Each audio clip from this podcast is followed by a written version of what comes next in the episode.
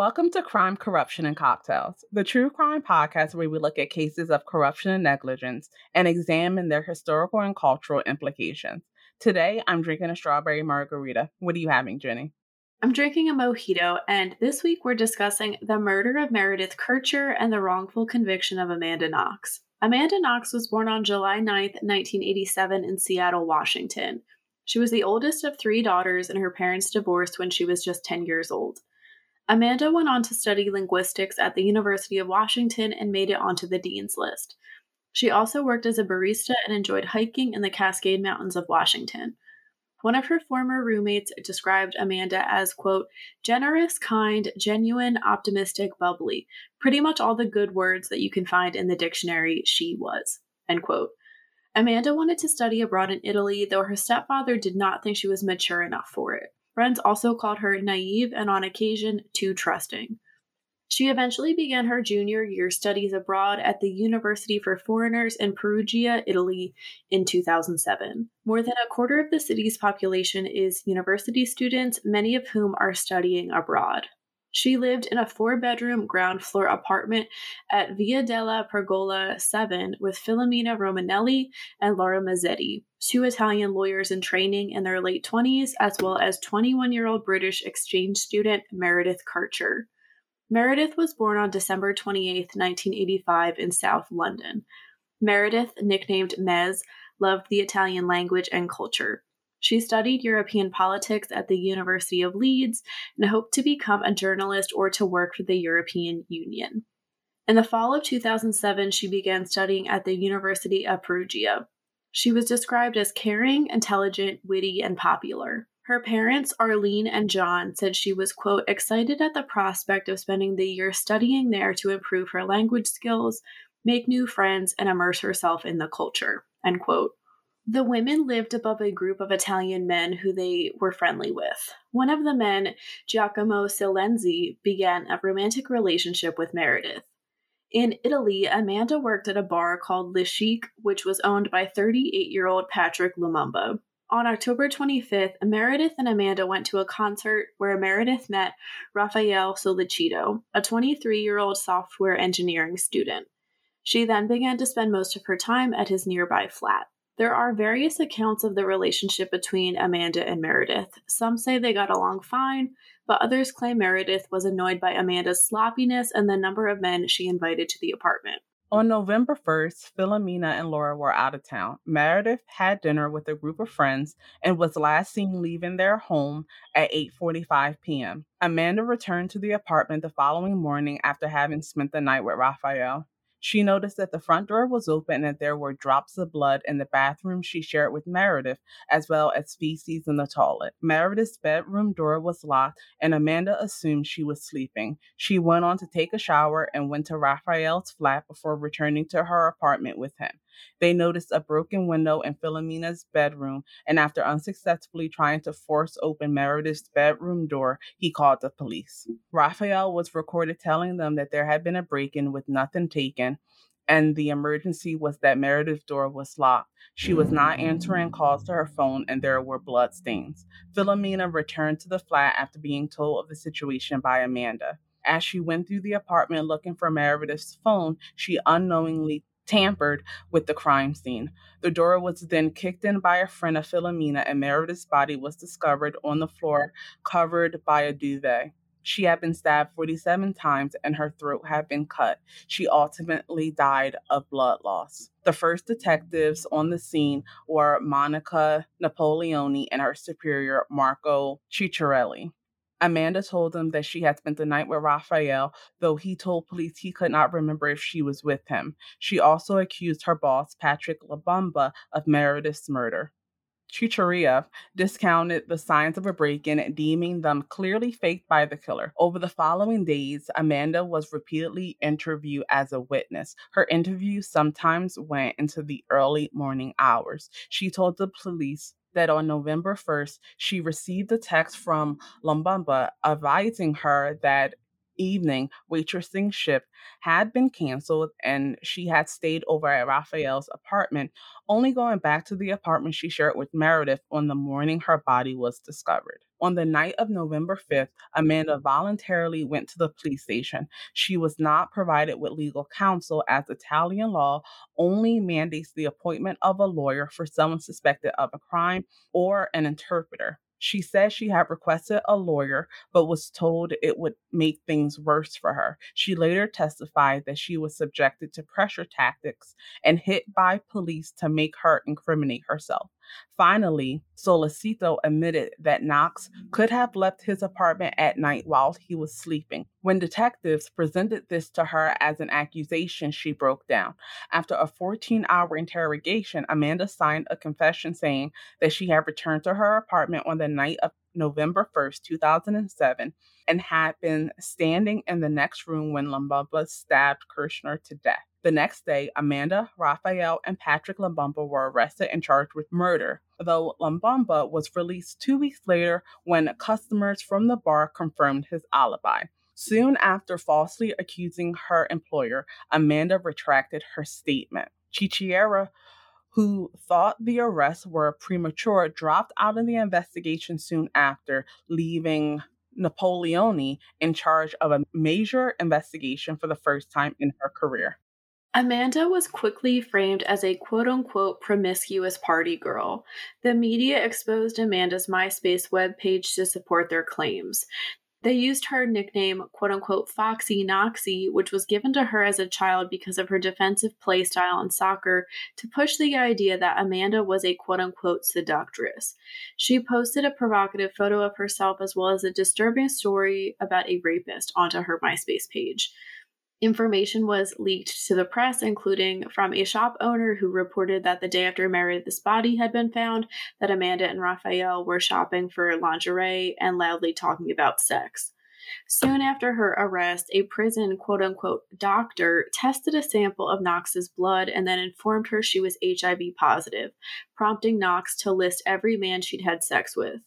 Authorities passed the names of the 7 men to reporters from the British tabloid Pack, who printed it. Soon thereafter, Knox was told the doctor was mistaken and she didn't have HIV or AIDS. Reporters from both Italy and the U.S. bombarded Amanda's parents. Her father, Kurt, even claimed that a letter she had sent them for prison was stolen and turned up in a British tabloid. The evidence initially presented by police seemed overwhelming. There was a spot of Knox's DNA mixed with Kercher's blood on a faucet, a kitchen knife from Sollecito's house with Knox's DNA on the handle, and Kercher's DNA on the blade, as well as a surveillance video putting Knox at her house near the time of the murder. There have been claims that the initial evidence was handled using dirty gloves and that investigators entered the crime scene without protective clothing. Law enforcement found it odd that during her questioning, Amanda was doing handstands and cartwheels. One of Meredith's friends said that Amanda and Raphael's behavior at the station was quote-unquote inappropriate and that neither of them showed much emotion. Another friend claimed that after someone said they hoped Meredith was not in pain, Amanda responded with, quote, "What do you think? She fucking bled to death," end quote. The friend alleged that at that point, no one had told them how Meredith died. On November 19, 2007, the Rome Forensic Police matched bloody fingerprints found in Meredith's bedroom to Rudy Guede. Guede was born in the Ivory Coast and moved to Italy when he was 5. He was a street hustler that was known to bother women at local bars. Guede allegedly committed break-ins, including one of a lawyer's office through a second-floor window and another during which he burgled a flat and brandished a pocket knife when confronted. He had allegedly met Meredith in early October at a party in the downstairs apartment. Days before Kercher's murder, Guede was arrested in Milan after breaking into a nursery school. He was reportedly found by police with an 11-inch knife which had been taken from the school kitchen. On November 20th, 2007, Guede was arrested in Germany and charged with murder before being extradited to Italy. He told the court he had gone to the apartment on a date arranged with Kercher after meeting her the previous evening. Guede said Kercher had let him in the cottage around 9 p.m. Guede said that she and he had kissed and touched but did not have sexual intercourse because they did not have condoms readily available. He claimed that he then developed stomach pains and crossed to the large bathroom on the other side of the apartment. Guede said he had heard Meredith scream while he was in the bathroom and that upon emerging, he saw a shadowy figure holding a knife and standing over her as she lay bleeding on the floor. He originally said Amanda was not involved, but later changed his story. Amanda and Raffaele were ordered to be held in detention pending a trial. Guede received his own fast-track trial procedure. In October 2008, Guede was found guilty of the sexual assault and murder of Meredith Kercher and sentenced to 30 years imprisonment. In 2009, Knox and Sollecito pleaded not guilty on charges of murder, sexual assault, carrying a knife, which Guede had not been charged with, simulating a burglary, and theft of €300, 2 credit cards, and 2 mobile phones. There was a separate but concurrent trial of Knox with the same jury as her murder trial, in which she was accused of falsely denouncing her employer for the murder. Amanda's police interrogation was deemed improper and ruled inadmissible for the murder trial, but was heard in her nominally separate trial for false denunciation. Prosecutors said it was the result of a 4-way sex game in which Amanda, Raffaele, and Guede forced Meredith to submit to sex, pushing her onto her knees and threatening her, then killing her with a knife. According to the prosecution's reconstruction, Knox had attacked Meredith in her bedroom, repeatedly banged her head against the wall, forcibly held her face, and then tried to strangle her. They had removed Meredith's jeans and held her on her hands and knees while Guede had sexually abused her. Amanda had cut her with a knife before inflicting the fatal stab wound, then faked a burglary. They also argued that Amanda's first call on November 2nd to Meredith's English phone was to ascertain if her phones had been found, and Raffaele had tried to break in the bedroom door because he and Knox locked it behind them. They realized they had left something that might incriminate them. Prosecutors advanced a single piece of forensic evidence linking Raffaele to Meredith's bedroom where the murder had taken place, fragments of his DNA on her bra. They also believed the murder weapon to be a 6.5-inch knife from his personal collection. Defense suggested that Guede was a lone killer who had murdered Meredith after breaking in. Amanda's lawyers pointed out that no shoe prints, clothing fibers, hairs, fingerprints, skin cells, or DNA of hers were found on Meredith's body, clothes, handbag, or anywhere else in Meredith's bedroom. Guede's DNA was on the strap of Meredith's bra, which had been torn off, and his DNA was found on a vaginal swab taken from her body. His bloody palm print was on a pillow that had been placed under Meredith's hips. Guede's DNA, mixed with Meredith's, was on the left sleeve of her bloody sweatshirt and in bloodstains inside her shoulder bag, from which €300 and credit cards had been stolen. Knox's defense experts have found that the knife could not have caused Meredith's fatal wounds and that the amount of DNA was too small to be accurately attributable to her and that it could have been contaminated. This claim was rejected by the prosecution, who said that they used world-class technology and had highly experienced officers. They also pointed out how the bra being used as evidence was found 7 weeks after the crime was committed, and that it was odd that Raffaele's DNA was only found on the clasp and not the fabric. On December 5th, 2009, Amanda was convicted on charges of faking a break-in, defamation, sexual violence, slander, and murder, and was sentenced to 26 years imprisonment. Raffaele was sentenced to 25 years.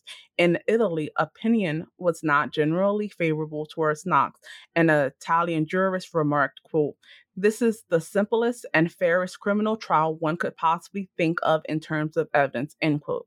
In the United States, the verdict was widely viewed as a miscarriage of justice. American lawyers expressed concern about pretrial publicity and statements excluded from the murder case being allowed for a contemptuous civil suit heard by the same jury. Although acknowledging that Knox might have been a person of interest for American police in similar circumstances, journalist Nina Burleigh, who had spent months in Italy during the trial while researching a book on the case, said the conviction had not been based on solid proof and that there had been a resentment towards the Knox family that amounted to quote-unquote anti-Americanism.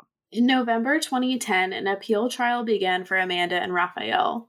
A court-ordered review of the contested DNA evidence by independent experts noted numerous basic errors in the gathering and analysis of the evidence and concluded that no evidential trace of Kercher's DNA had been found on the alleged murder weapon, which, again, police had found in Raphael's kitchen.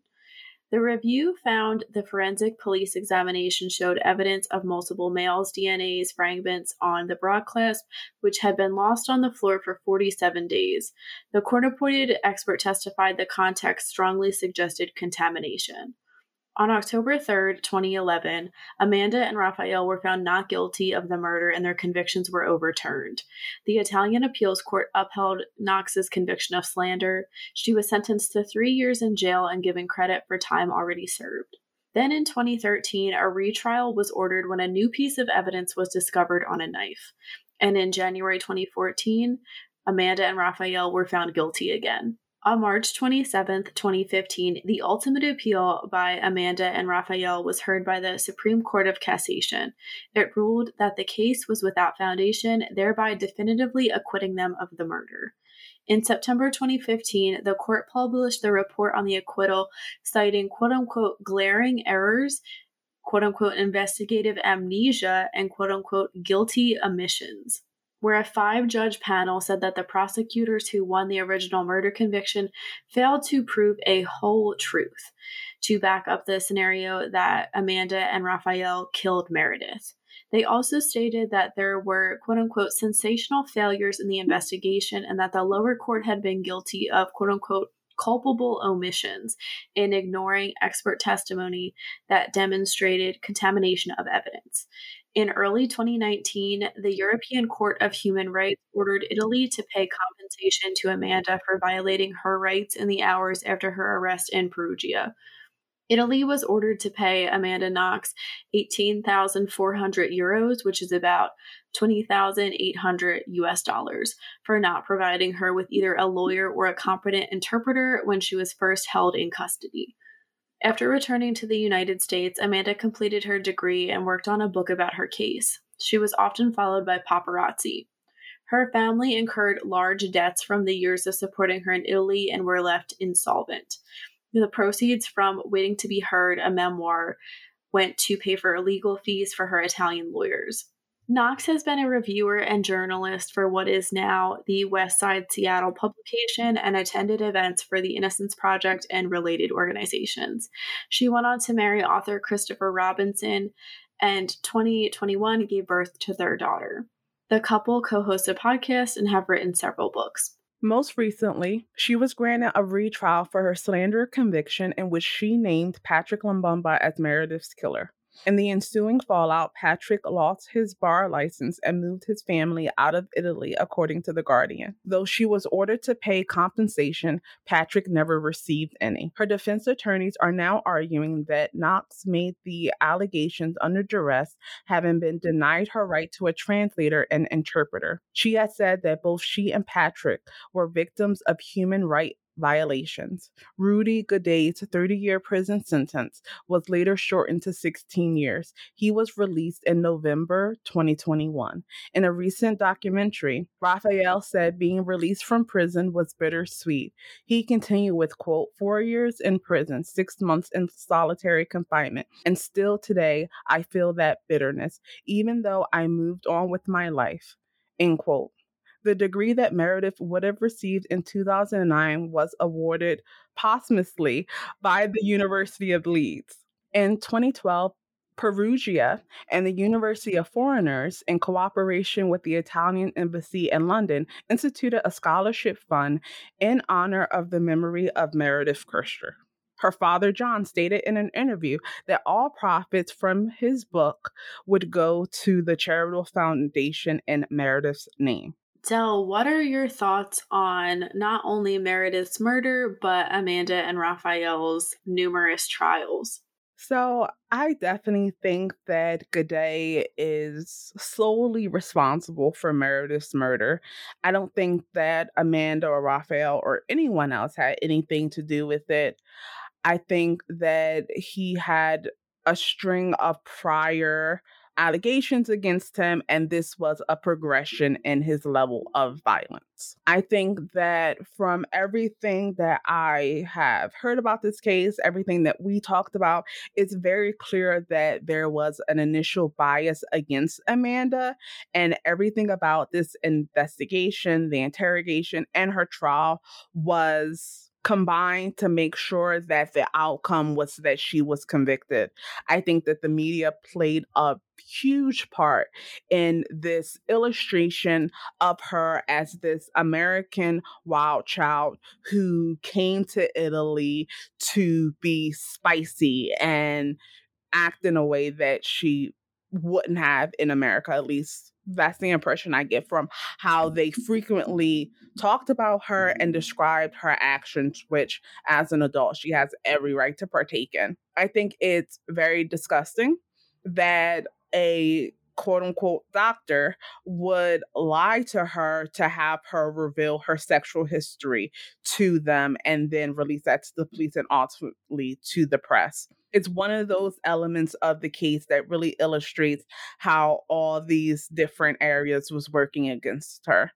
It's definitely great to hear that she has been able to turn really tragic situation that happened to her into something positive, and hopefully now she has learned and grown and just become the best wife, mother, and person that she can. And I do wish her all the best. And I bet that she probably has very mixed feelings about her experience and everything that she went through. I don't have any sympathy for Raphael. The fact that he went to throw her under the bus so fast is one of those things of like, just why?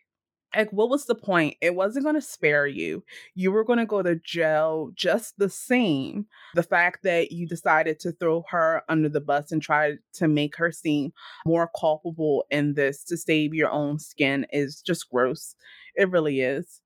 I think that it's interesting that Guede got out of prison so fast. I think that when you have a situation where the prosecution muddies the water so much in terms of how they present the case and trying to add co-conspirators that have nothing to do with it, you get, in general, a miscarriage of justice. And I don't think that Meredith got the full level of justice that she could have gotten if the prosecution, the police, and the media hadn't tried to tie Amanda Knox to this case in the way that they did. What are your thoughts on it? I think you're pretty spot on, Del. Everything to me also points to Rudy Guede. There's no real motive for Amanda and Raphael. There's no hard evidence that points, in their direction either. I think Amanda, it was definitely like a railroading kind of case and tunnel vision. And I don't know how the law enforcement and the prosecutors could come up with this story of a sex game turned wrong or whatever it was that they wanted to say, because truly nothing points to that. I think Amanda was kind of largely convicted on how she was behaving afterward. And yes, I do think some of it is odd, but we've said this many times that people behave differently when they're grieving, when they're experiencing trauma. She was also only like 20, 21 at the time. So I feel like maybe there was like a tad bit of naivete in there too. Maybe it didn't fully hit her. I know she said there's a famous news clip video of her and Raphael kissing, like basically when Meredith's body is being found and the police are there. And she says that was my boyfriend comforting me. And I mean, that makes sense to me. It's not like some hot and heavy makeout session that I think people want to point it out to be. I think it was definitely a coerced confession for her. In Raphael's defense, I think he did go through very long interrogation sessions too. So maybe that's why he had kind of thrown Amanda under the bus. As for why Amanda maybe accused Patrick Lumumba, that I don't really understand, and I wouldn't defend that. Maybe just this duress of her investigation. And we have to remember she's in an unfamiliar place with a language that she has not mastered. That to me would be very intimidating and scary on top of everything else they were already doing to her. I'm curious to see where this retrial with Patrick Lumumba is going. And it's upsetting to see that he didn't, the damage was kind of done for him, even after he found he was, his alibi was confirmed. And it's kind of odd to me that he never got compensation, because I do think he is one of the victims in this case. There's many victims, but the main victim, Meredith, personally, in this case, I feel like she's incredibly forgotten about. And that must be so upsetting. I'm happy that her family has turned her name into something that could be remembered with charity. But I can't imagine what they had to deal with at that time, especially knowing like the British tabloids, and then, what they have to deal with going forward too. And something that I thought was really interesting was Amanda had said, I think was when Guede was getting released. She had said, he's not remembered for this case, and he's the one that committed this crime. And I would say of the 4 or 5 people involved, people don't remember the name Rudy Guede like they do Amanda Knox or Raffaele Sollecito or Meredith Kercher. And I think that's kind of interesting. Next, we wanted to get into some Americans that were tried and imprisoned overseas that were considered controversial, similar to Amanda's. The first is Michael Fay. In 1993, 18-year-old American Michael Fay was arrested for vandalizing 67 cars while living in Singapore with his mom and stepdad. The damage included spray painting, throwing eggs at the cars, and smashing at least one windshield. He pleaded guilty to 2 counts of vandalism and 1 count of keeping 16 stolen items. Fay later claimed that he had been intimidated and threatened during a police interrogation and maintained that he had been advised such a plea would preclude caning and that his confession was false, that he never vandalized any cars, and that the only crime he committed was stealing signs. Fay was sentenced on March 3rd, 1994 to 4 months in jail, a fine of what is now $2,230 and 6 strokes of the cane. Caning is inflicted by a specially trained prison staff using a long and thick rattan cane on the prisoner's bare buttocks in an enclosed area in the prison. This caused Fay's sentence to receive international attention. A Los Angeles Times poll found that Americans were evenly divided, with 49% approving and 48% disapproving as to the appropriateness of the punishment, but would have only been 36% in favor had the sentence been handed down inside the U.S. The Clinton administration ultimately expressed its objection to Singapore's decision to cane Fay. The official position of the United States government was that although it recognized Singapore's right to punish Fay within the due process of law, the punishment of caning was quote-unquote excessive for a teenager who committed a nonviolent crime. Ultimately, his caning was reduced to 4 strokes and took place on May 5th, 1994. Fay told Reuters that he did not know the time had come for punishment when he was taken from his cell. He said he was bent over a trestle so his buttocks stuck out, with his hands and feet buckled to the structure. He was naked except for a protective rubber pad fixed to his back. The flogger, a doctor, and prison officials were also present. The caning, which Fay estimated took 1 minute, left a quote-unquote few streaks of blood running down his buttocks, and 7 weeks later, 3 dark brown scar patches on his right buttock and 4 lines, each about half an inch wide, on his left buttock. After his release from prison in June 1994, Fay returned to the United States to live with his biological father.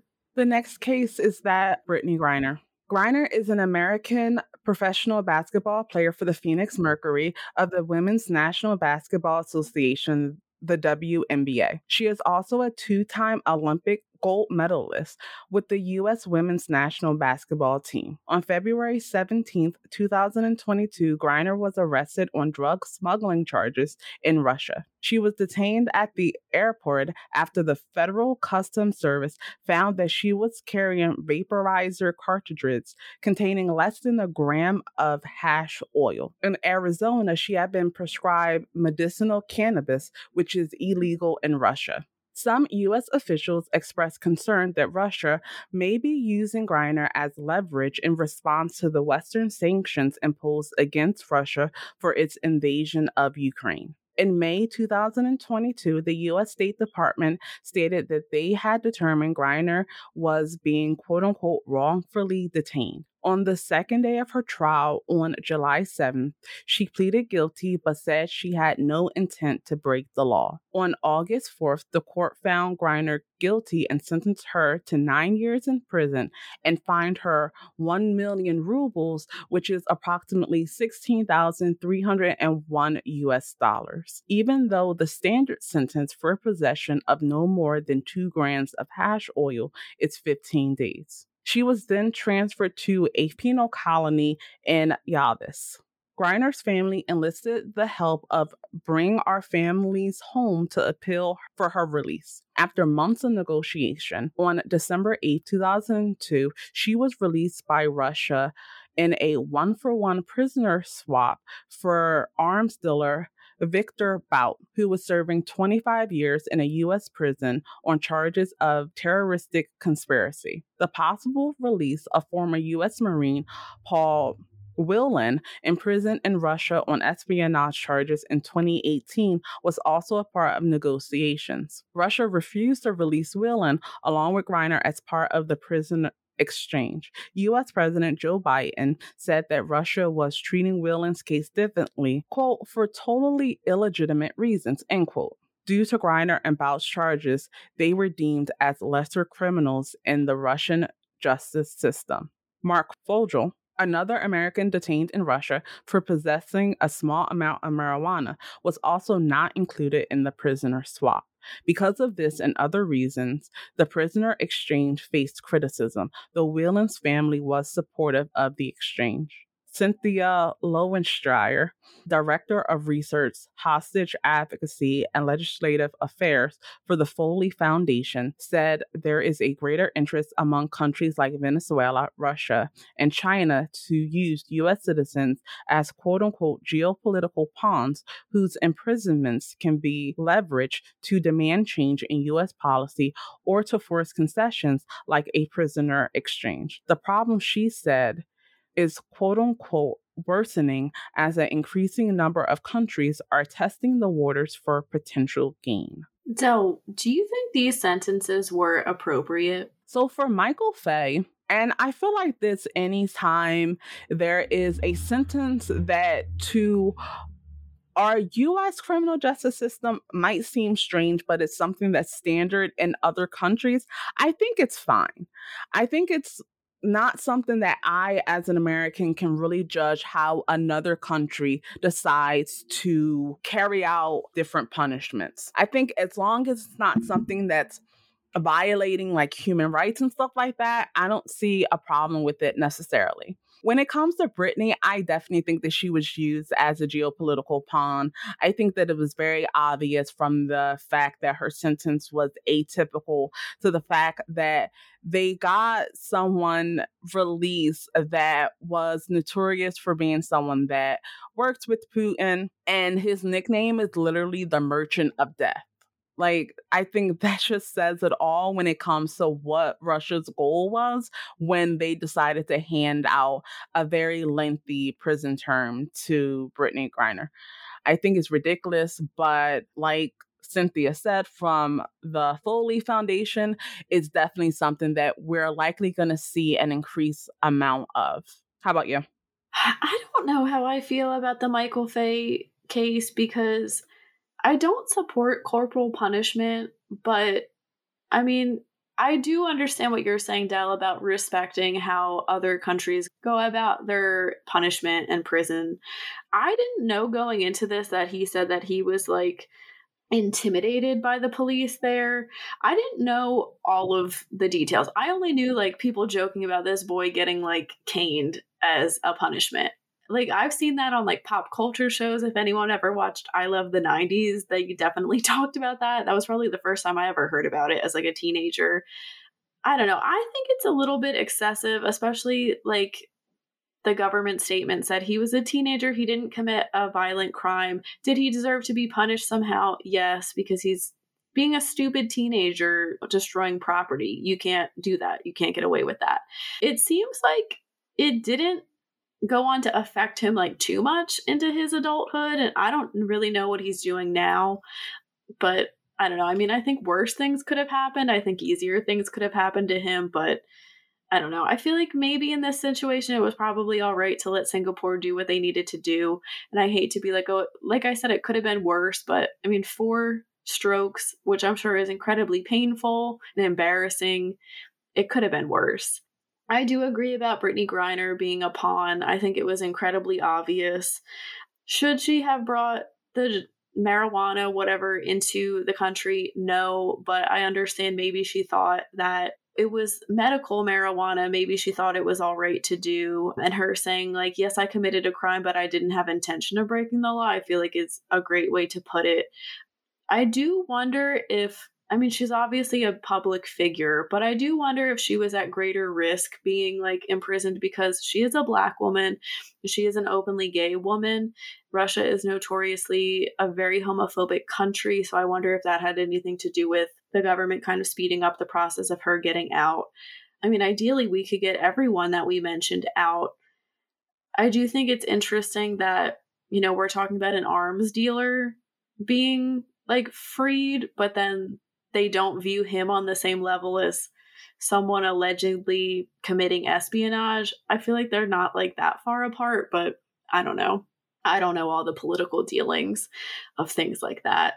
I never really thought about this being like a geopolitical thing that countries are doing now. This was like the first time I feel like I had, maybe not the first time, but like, I guess something that I could see as an adult that was so obvious that it was because of politics that this was occurring. And I'm kind of curious and I guess a little scared to see what goes on, what's going to happen in the future. Because as I was researching this, there was a man in China, an American citizen, that I think he was originally from China, and he's being detained there, imprisoned because of like bogus espionage charges either. And he was just like on vacation with his family. I can't think of that man's name right now, but I'm sure you could find it if you're interested. Like we talked about, DNA contamination played a large part in the trial for Meredith's murder, as well as the investigation. Locard's exchange principle teaches us that when we enter a crime scene, we introduce trace evidence, and when we leave a crime scene, we remove trace evidence. Because very small DNA samples can be used as evidence, investigators and laboratory personnel must be extremely careful about contamination issues when identifying, collecting, and preserving samples. If contamination occurs, the evidence might never make it to the courtroom. DNA contamination happens when foreign DNA mixes with your intended sample of DNA. DNA contamination can happen at any time, including before the sample is collected, while it's being collected, during transport, or at the lab. It can happen in a variety of ways, from someone sneezing or coughing over the evidence to samples getting mixed during sequencing. The National Criminal Justice Reference Service, the NCJRS, outlines the following tips for preventing evidence contamination. Wear gloves and change them often. Use disposable instruments or clean them thoroughly before and after handling each sample. Avoid touching the area where DNA may exist. Avoid talking, sneezing, and coughing over evidence. Avoid touching your face, nose, and mouth when collecting and packaging evidence. Air dry evidence thoroughly before packaging, and put evidence into new paper bags or envelopes, not into plastic bags, and don't use staples. Crime scene officers should also use different tools like tweezers, fingerprint brushes, and powder and swabs at every scene. When transporting and storing evidence that may contain DNA, it is important to keep the evidence dry and at room temperature. Once the evidence has been secured in paper bags or envelopes, it should be sealed, labeled, and transported in a way that ensures proper identification of where it was found and proper chain of custody. As advances in technology are solving some of these problems, they have actually made the problem of DNA transfer worse. Each new generation of forensic tools is more sensitive. Labs today can identify people with DNA from just a handful of cells. A handful of cells can easily migrate. So sensitive are the analysis methods that transfers of DNA can be found on clothes even after they have been through a washing cycle. An infamous example of DNA contamination occurred in the quote-unquote Phantom of Heilbronn case, when a string of 40 crimes were committed across Europe dating back to 1993. Investigators found the DNA of one woman at the scene of many of the crimes. However, after investigators spent years trying to ascertain the identity of this quote-unquote phantom woman, in 2009 they discovered that the DNA led back to a woman who worked in the factory where she helped produce cotton swabs used for collecting DNA. This investigation wasted the time and resources of everyone involved because of reliance on a contaminated sample. To highlight how easily contamination in DNA evidence can occur, Dr. Greg Hampkin's team carried out a demonstration from who founded the Idaho Innocence Project at Boise State University. They picked up used drinking cans wearing clean gloves and then placed a new knife into an evidence bag without changing gloves. The knife was subsequently found to have tiny fragments of traceable DNA, which had been transferred from the can. For this reason, says David Balding from University College London's Genetics Institute, the word quote-unquote contamination should be used with care because DNA is everywhere in our environment. Quote, every crime sample that was ever collected was contaminated. Even in the most pristine conditions in a laboratory, you cannot have a DNA-free environment, end quote. He continues, quote, the point is you have to allow for that to do a correct evaluation of the evidence. All of that kind of contamination just isn't a problem, as it's not going to match. The only contamination that matters is something that would have got the suspect's DNA, end quote. Professor Balding helped to analyze the brow claps on which Raphael's DNA was detected in the Meredith investigation. So, do you have any thoughts on the sensitivity of the DNA analysis or any thoughts on DNA contamination? I mean, this is not surprising. I think that anytime you have a piece of evidence that people place almost 100% faith in, any tiny deviation that calls into question that faith is something that we definitely need to make sure that we are isolating for.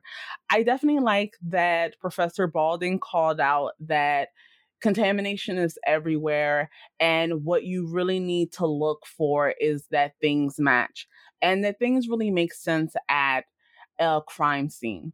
We've seen many cases where forensic evidence is tampered with, destroyed, contaminated, and have all manners of just improper procedure done to it. So I do hope that all police departments and forensic labs are looking at the NCJRS's tips and actually following them, because of the importance that we place on DNA. It's really important that we get it right. And it's really important that any type of contamination, any type of anything that can call that evidence into question, we need to make sure that we're eliminating that possibility. I do wonder how the sensitivity of DNA and the collection efforts are going to change as technology gets better and as people become more aware and perpetrators try to take additional measures to try to hide their DNA. It'll be interesting to see what forensic science does to address that issue. What are your thoughts on DNA and contamination? I was kind of surprised to see that the analysis now is so sensitive that it's kind of making things worse. But like the more I think of it, it's not as surprising because we so often hear like the littlest bit of DNA that was saved from, you know, like a cold case was used to help identify somebody or whatever. It seems so obvious that people should be changing your gloves and not touching your mouth or storing evidence properly. But anything that humans are involved with, there's always human error. And I don't know, sometimes with things like sneezing and coughing, it comes on so fast you really can't control that. But I would hope that most places do what they can to avoid this like cross-contamination. But like you said, Del, like time and time again, we've seen I guess more so in older cases, but it still does happen. We hear about how just like everybody was let into the crime scene and everyone walked through and police were picking things up with their bare hands. So that's, I don't know, I feel like that's always kind of shocking because you just think like, doesn't anybody have any common sense? Like you don't need to be a professional in this field to realize like to do a majority of this stuff.